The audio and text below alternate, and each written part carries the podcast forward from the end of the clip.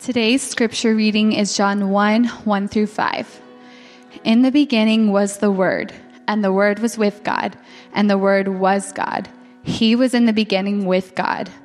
All things were made through him, and without him was not anything made that was made. In him was life, and the life was the light of men. The light shines in the darkness, and the darkness has not overcome it. This is the word of the Lord. You may be seated. Thank you, Faith. Um, good to be with you all. A happy New Year. Thanks for braving the cold and being here. Uh, it is a joy to gather uh, and worship together. My name is Reed. Uh, I serve as one of the pastors here. And uh, yeah, it is an honor and a delight um, to open God's Word together with you. Um, I'm going to pray for our time as we uh, continue in worship together, as we hear from God. And so I invite you to just pray with me in this time. Father in heaven, you are a God of revelation. You are a God who has made himself known to us. Lord, we thank you and we praise you for the fact that you have given us your word that we might know you, that we might fully know ourselves, that we might fully understand how life is to be lived best. Lord, we thank you for the opportunity we have to hear from you. And so, Lord, I ask through the power of your Spirit that you would speak to us that you would grant us the capacity and the, and the receptivity to, to hear you, to know you, to delight in you, and to respond to you. Lord, I pray that you would equip me in this time to preach your word faithfully and truthfully. Lord, I pray that anything that comes out of my mouth that is not true, would it be forgotten? Would it be rejected? And Lord, anything that I say that is true in accordance with your word, may it be heard, may it be received, may it, may it be delighted in. And may we see and behold the beauty of the Lord Jesus in our time together. Lord, we ask that you would accomplish your purposes in this time. Reveal to us wonderful things from your word. We ask in the name of Christ, who is the word of God. In his name we pray. Amen. Well, uh, as Pastor Nikki mentioned, um, it's good to be with you all. And, and, kids, we're glad you're here in the service. Hopefully, you, you got a Kid Connect on your way in.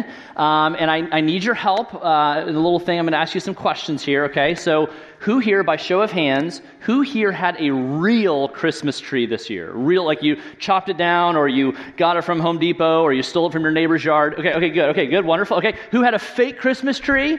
Oh, a lot more. Okay, okay, that was the same as first service. Okay, all right, all right. Now here's a more You've got an, okay, that's wonderful. Okay, now here's a, num- a, very important question.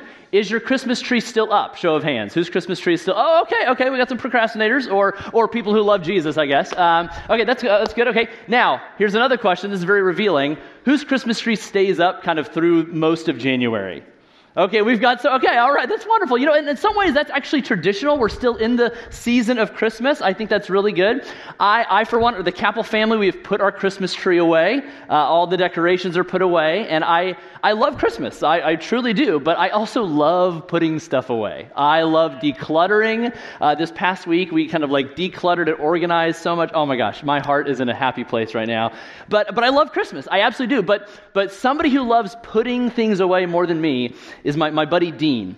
Uh, for, for several years, my friend Dean, uh, basically his goal was to get rid of the Christmas tree the morning of December 26th. Okay, so the morning after Christmas, he, like, he has gotten all the decorations off. The tree is at the dump the morning of December 26th. Like, that is, that's next level Grinch, okay? And so, and he loves Christmas too.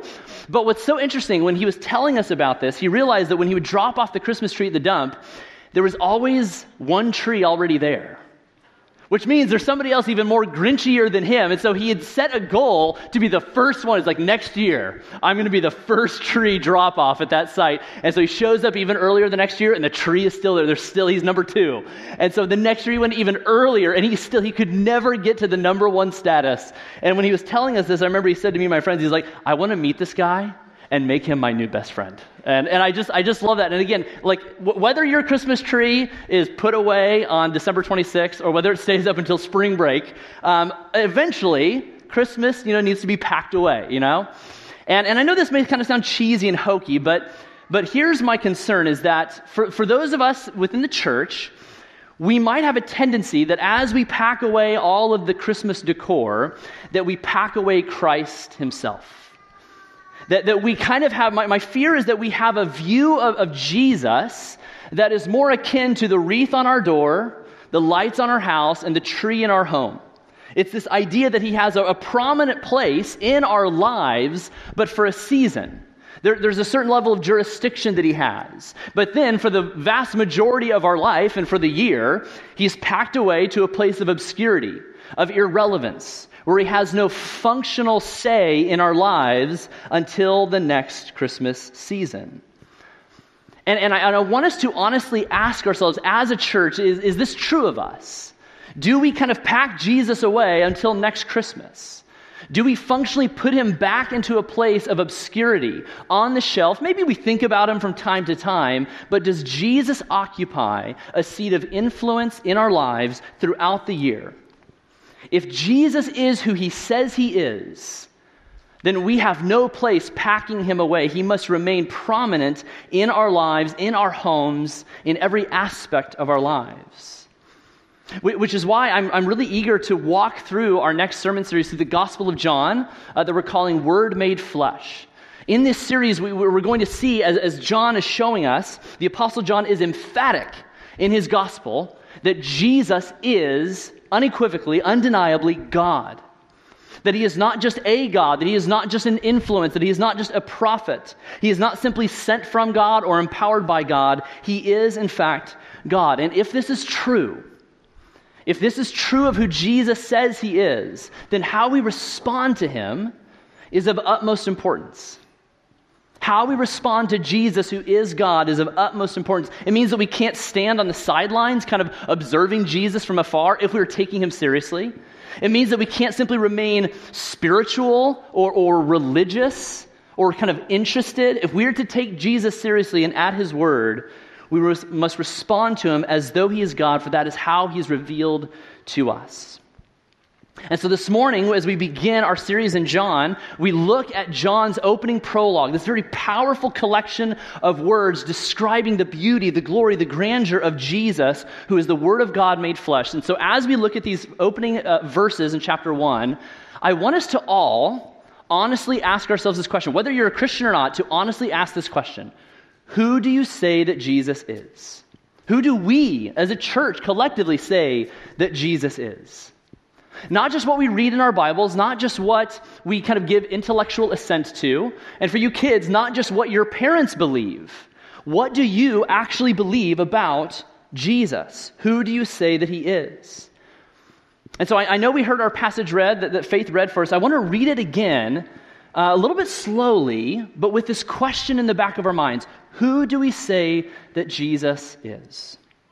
So again, hear the word of the Lord from the Apostle John. In the beginning was the Word, and the Word was with God, and the Word was God. He was in the beginning with God, and all things were made through him. And without him was not anything made that was made. In him was life, and the life was the light of men. The light shines in the darkness, and the darkness has not overcome it. It is not mere coincidence that John opens up his gospel account of the Lord Jesus with the very words that the entire biblical storyline opens up with in the beginning. Even if you've never read the Bible, you, you know how the Bible begins. I mean, like culturally, literarily, we just know, like, the Bible begins with in the beginning. And John is doing something profound here. He, he's not just he's not just echoing Genesis. He's not just giving reference to Genesis. It's, it's not as if, like, you know, Moses' uh, descendants get royalties every time Genesis is quoted. But rather, what John is doing is he's showing the interconnectedness of the story of Scripture. John is poetically and definitively saying that the very one who stood before time, the very one who stood over the nothingness of nothing at creation is the one who has entered into creation in the person of Jesus as the Word of God made flesh. What John is showing us in beginning his gospel with the words in the beginning is that this entire collection of books in the Bible come together to tell one beautiful story about Jesus how from the opening words of Genesis, God is preparing the world to receive His word come in the person of Jesus. John declares that the Word is from the beginning. And so, thus, what this means is that before time and space were created, Jesus, the Word of God, was. This is a powerful statement about the person of Jesus. But even as I say that, this is where many people, maybe some of us here today, this is where many of us check out of the sermon. And some of you are like, oh, we've checked out long before this. Uh, but, but, but seriously, like, this is where some people, like, because of the implausibility of what the scriptures teach, this is where many people check out. In fact, many people see, can't get past the implausibility of just the opening words of the Bible in the beginning, God. The idea of a supernatural being, uh, of a divine creator that stands outside of time and space is too implausible for people in our day. I know it's common in our day to believe that there's nothing outside the material world and that the cosmos, the, uni- the universe, is the only thing that really exists. And, and I get that. I understand that, that worldview and that perspective. And while I recognize that there are challenges to belief in God, in the supernatural, and the, and the divine, I also know that a rejection of a creator of some kind presents a whole new set of problems. And so, so we need to be very open and clear about this because atheists and skeptics do not have the monopoly on truth of the origins of existence. They, they do not own the answers to all of these questions of where did we come from? What is the purpose of life? What is the origin of the universe and humanity? I've, I've always appreciated the intellectual honesty uh, of a, an English playwright by the name of Julian Barnes. Uh, Julian Barnes, he's an atheist, uh, and he wrote a memoir called Nothing to Be Frightened of. And in it, he actually kind of gives a little bit of a, of a critique to his own tribe, to, to atheists, to skeptics. And he says this How can we atheists be sure that we know enough to know? As 21st century neo Darwinian materialists, convinced that the meaning and mechanism of life have only been fully clear since the year 1859, which was the, the year when uh, Darwin's Origin of the Species came out. He says, We hold ourselves categorically wiser than those credulous knee benders, referring to people who believe in God, who worship the divine. And he goes on to say this very honestly we are no more evolved and certainly no more intelligent than them. What convinces us our knowledge is so final? Again, I appreciate the honesty here. He's not, he's not saying that the Christian worldview is valid and he believes it, but he's just saying like that no one can, can claim categorical, definitive truth over the origins of the universe. And he's just kind of being honest about critiquing those within his own camp. And so again, I understand why people object to the existence of God. I, I, understand. I mean, I've sat across the table with some of you and friends of yours about questions of the faith and the existence of God. But here's what I would say the haunting question still remains for any person who's to be thoughtful about the world we inhabit. And that haunting question is why is there something rather than nothing? Why is there something rather than nothing? We could spend hours and hours and hours unpacking that question. But if there is no creator God, who stands out t- outside of time and space, if there is no original source and first cause of all of existence, then what is the viable explanation for the fact that we exist? There, there's a Christian author by the name of Glen Scrivener, uh, who, which is just a great name, uh, and he offers this rather clever insight uh, and kind of an observation of, of the per- perspective of atheists and skeptics around the origins of the universe. And he says this Some have spoken of the universe spontaneously creating itself, the whole cosmos propped up by nothing, absolutely nothing. As miracles go, this would be unparalleled. Everything from nothing, he asks. Christians believe in the virgin birth of Jesus, but this would mean the virgin birth of the cosmos. In fact, it's the virgin birth of the cosmos, but without a virgin, without anything. Here would be the greatest conjuring trick ever pulled nothing up the sleeve, no sleeve at all, not even a magician, just pure magic out of nowhere. Now, I say this, and, and, I, and I think Scrivener is also kind of of this sentiment. I, I, don't bring this up to belittle or mock or have this kind of gotcha moment with people who have genuine questions and doubts and criticisms of the Christian faith. I, I don't want to, to minimize or belittle them. My aim is to simply show that the rejection of, uh, of the idea of God to solve a metaphysical problem basically just exchanges one set of problems for another. And again, I will be the first to admit that belief in God is not a simple, easy thing. It does not come together quite naturally. We should absolutely ask questions and voice doubts.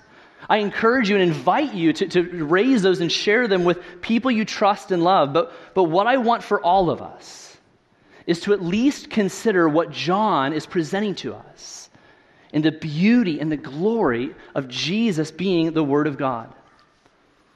Because here's the thing at the end of the day, you, we, we know we know deep within our bones that we are more than just our bones. We, we know that, that we are not just brains on sticks, that we are not just a collection of rational processes and thoughts.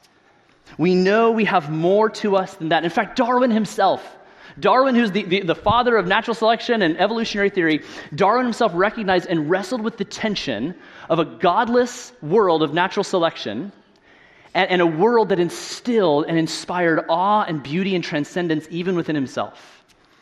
In, in, his own memoir, Voyage of the Beagle, which is just a great name for a book, uh, he says this Whilst standing in, no one says whilst in it, we should bring that back. Whilst standing in midst of the grandeur of a Brazilian forest, it is not possible to give an adequate idea of the higher feelings of wonder, admiration, and devotion which fill and elevate the mind. And he goes on to say this I will remember my conviction that there is more in man than the mere breath of his body. Darwin declared this. What he's admitting in some way, shape, or form here is that there is a form of knowing that is not simply rooted in mere facts. That there is a pathway of knowing something that is found through the channel of beauty. And so, absolutely, should we be a people who, who think deeply about our faith, about God, about life, reality, morality, existence? Absolutely. Jesus himself declares we should worship the Lord your God with, with your, all of your mind.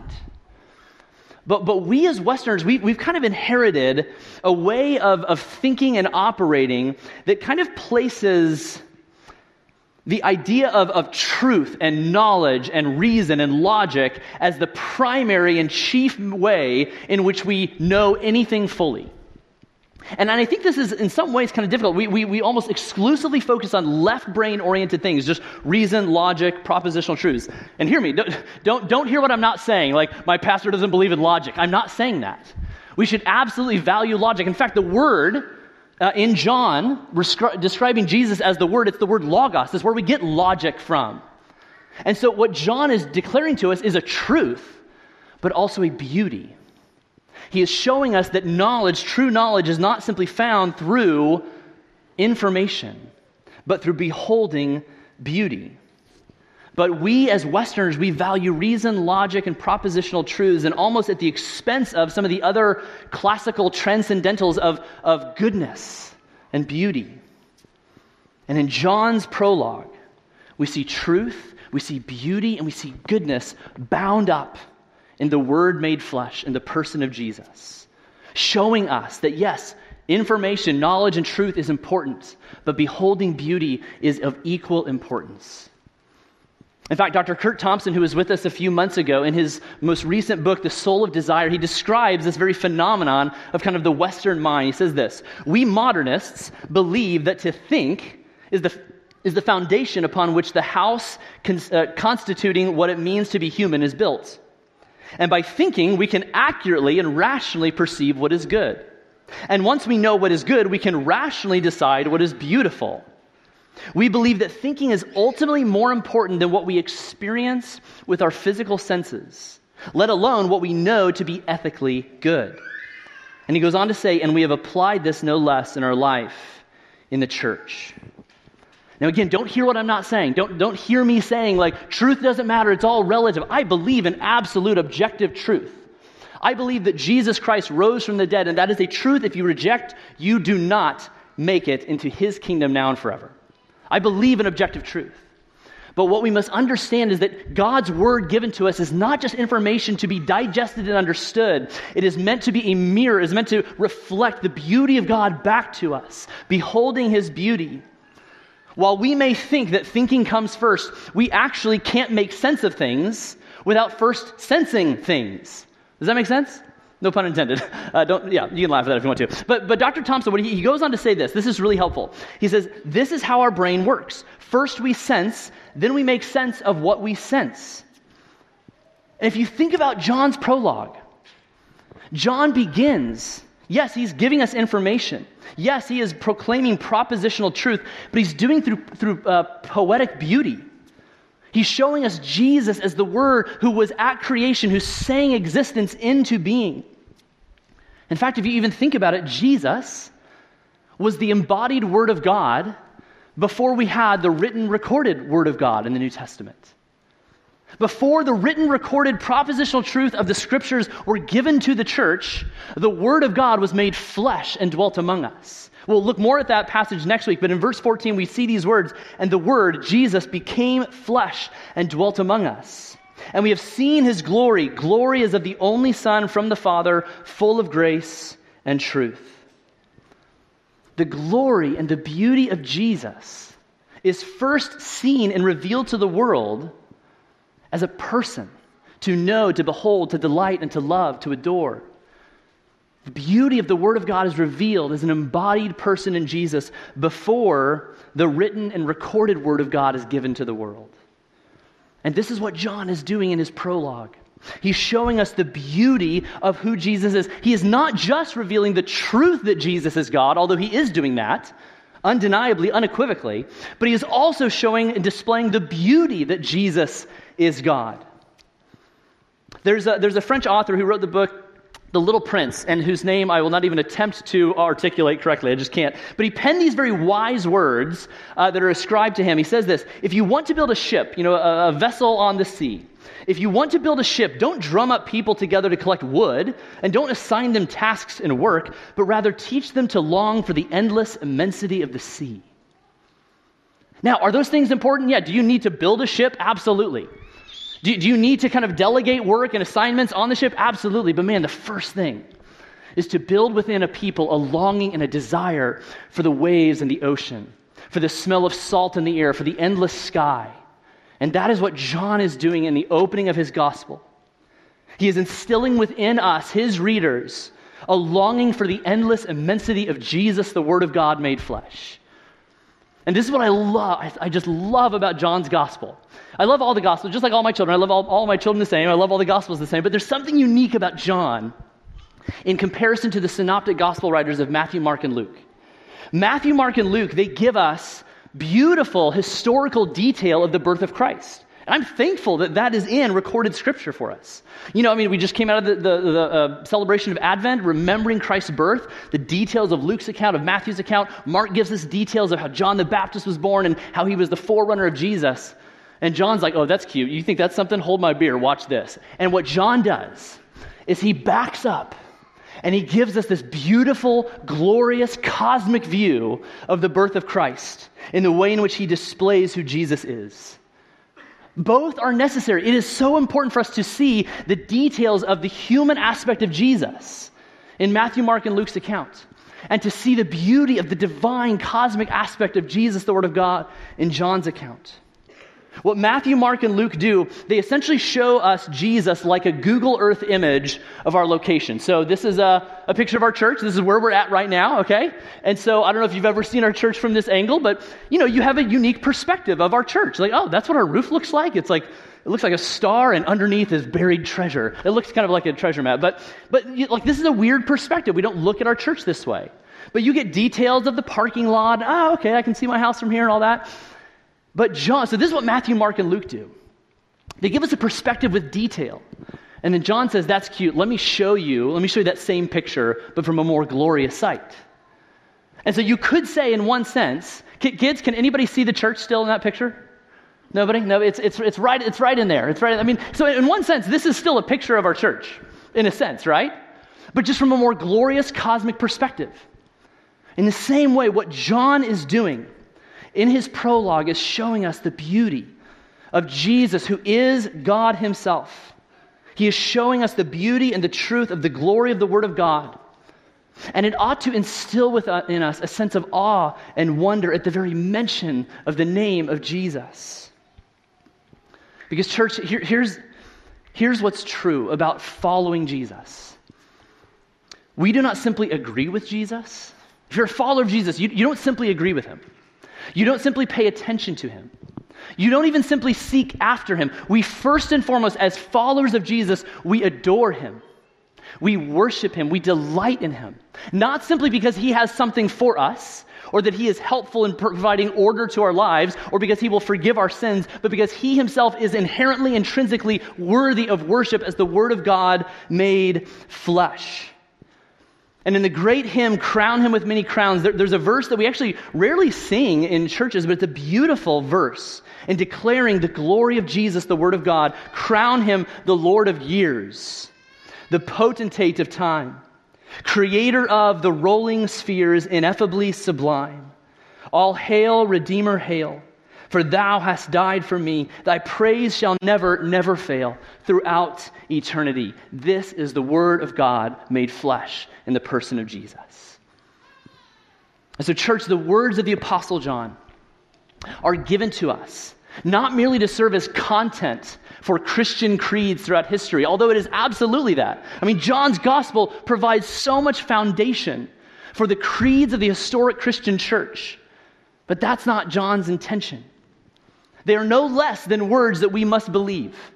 These are no less than words that we must believe as followers of Jesus. But, family, in these words, penned for us by the Apostle John, inspired by the Holy Spirit, we behold the eternality of Jesus, the Word of God, who was present before the dawn of time. Because in John 1 1, we read, In the beginning was the Word. Church, in these words, we behold the divinity of Jesus, the Word of God, who was not just with God, but was himself God, as John says at the end of verse 1. And the Word was with God, and the Word was God. In these words, church, we see and behold the creativity of Jesus, the Word of God, who made all things in verse 3. All things were made through him, and without him was not anything made that was made.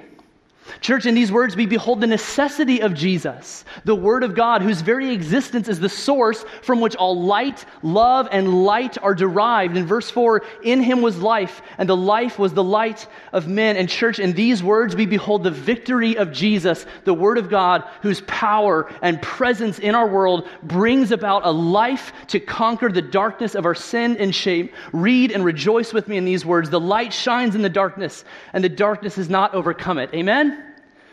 That is what John is declaring to us about the Word of God, about Jesus. That he is not simply a God, he is not simply a prophet, he is not simply a teacher. He is, in fact, the Word of God made flesh to dwell among us. And so, friends, if we are to take seriously the question that I pose to each of us, who do we say that Jesus is? If we're to take that question seriously, we see in John's opening prologue that there is no other choice for us than to conclude Jesus is God or he's nothing. Jesus is God or he's nothing. Plain and simple, but profound and startling nonetheless. Jesus is God or he's nothing. So, family, I don't, I don't know where you all stand in terms of your belief and your allegiance to Jesus. I don't know where you stand in terms of this question who do you say that Jesus is? And I'm quite sure that there are many questions and doubts and struggles and wrestlings that are in your mind and heart. And I want to say that is okay. I want, I want you to hear me because I, this was not something that was encouraged kind of in my youth culture. That it is okay to bring questions and doubts together as we wrestle together and seek to follow Jesus together. But what I want to do is encourage you to bring your questions, bring your doubts. As we journey together, as we journey through the Gospel of John, as we seek to follow Jesus on this road. But as we journey, I want us all, regardless of what you believe about Jesus, you need to know this that Jesus is God or he's nothing. That is how John presents him, uh, him to us. That is how Jesus presents himself to us. And I don't know how that sits with you. It, it may startle you, it may scare you, it may anger you, it may inspire you, it may comfort you. But Jesus is God or he's nothing. And so, whatever that truth does, what I hope it does is that it draws you.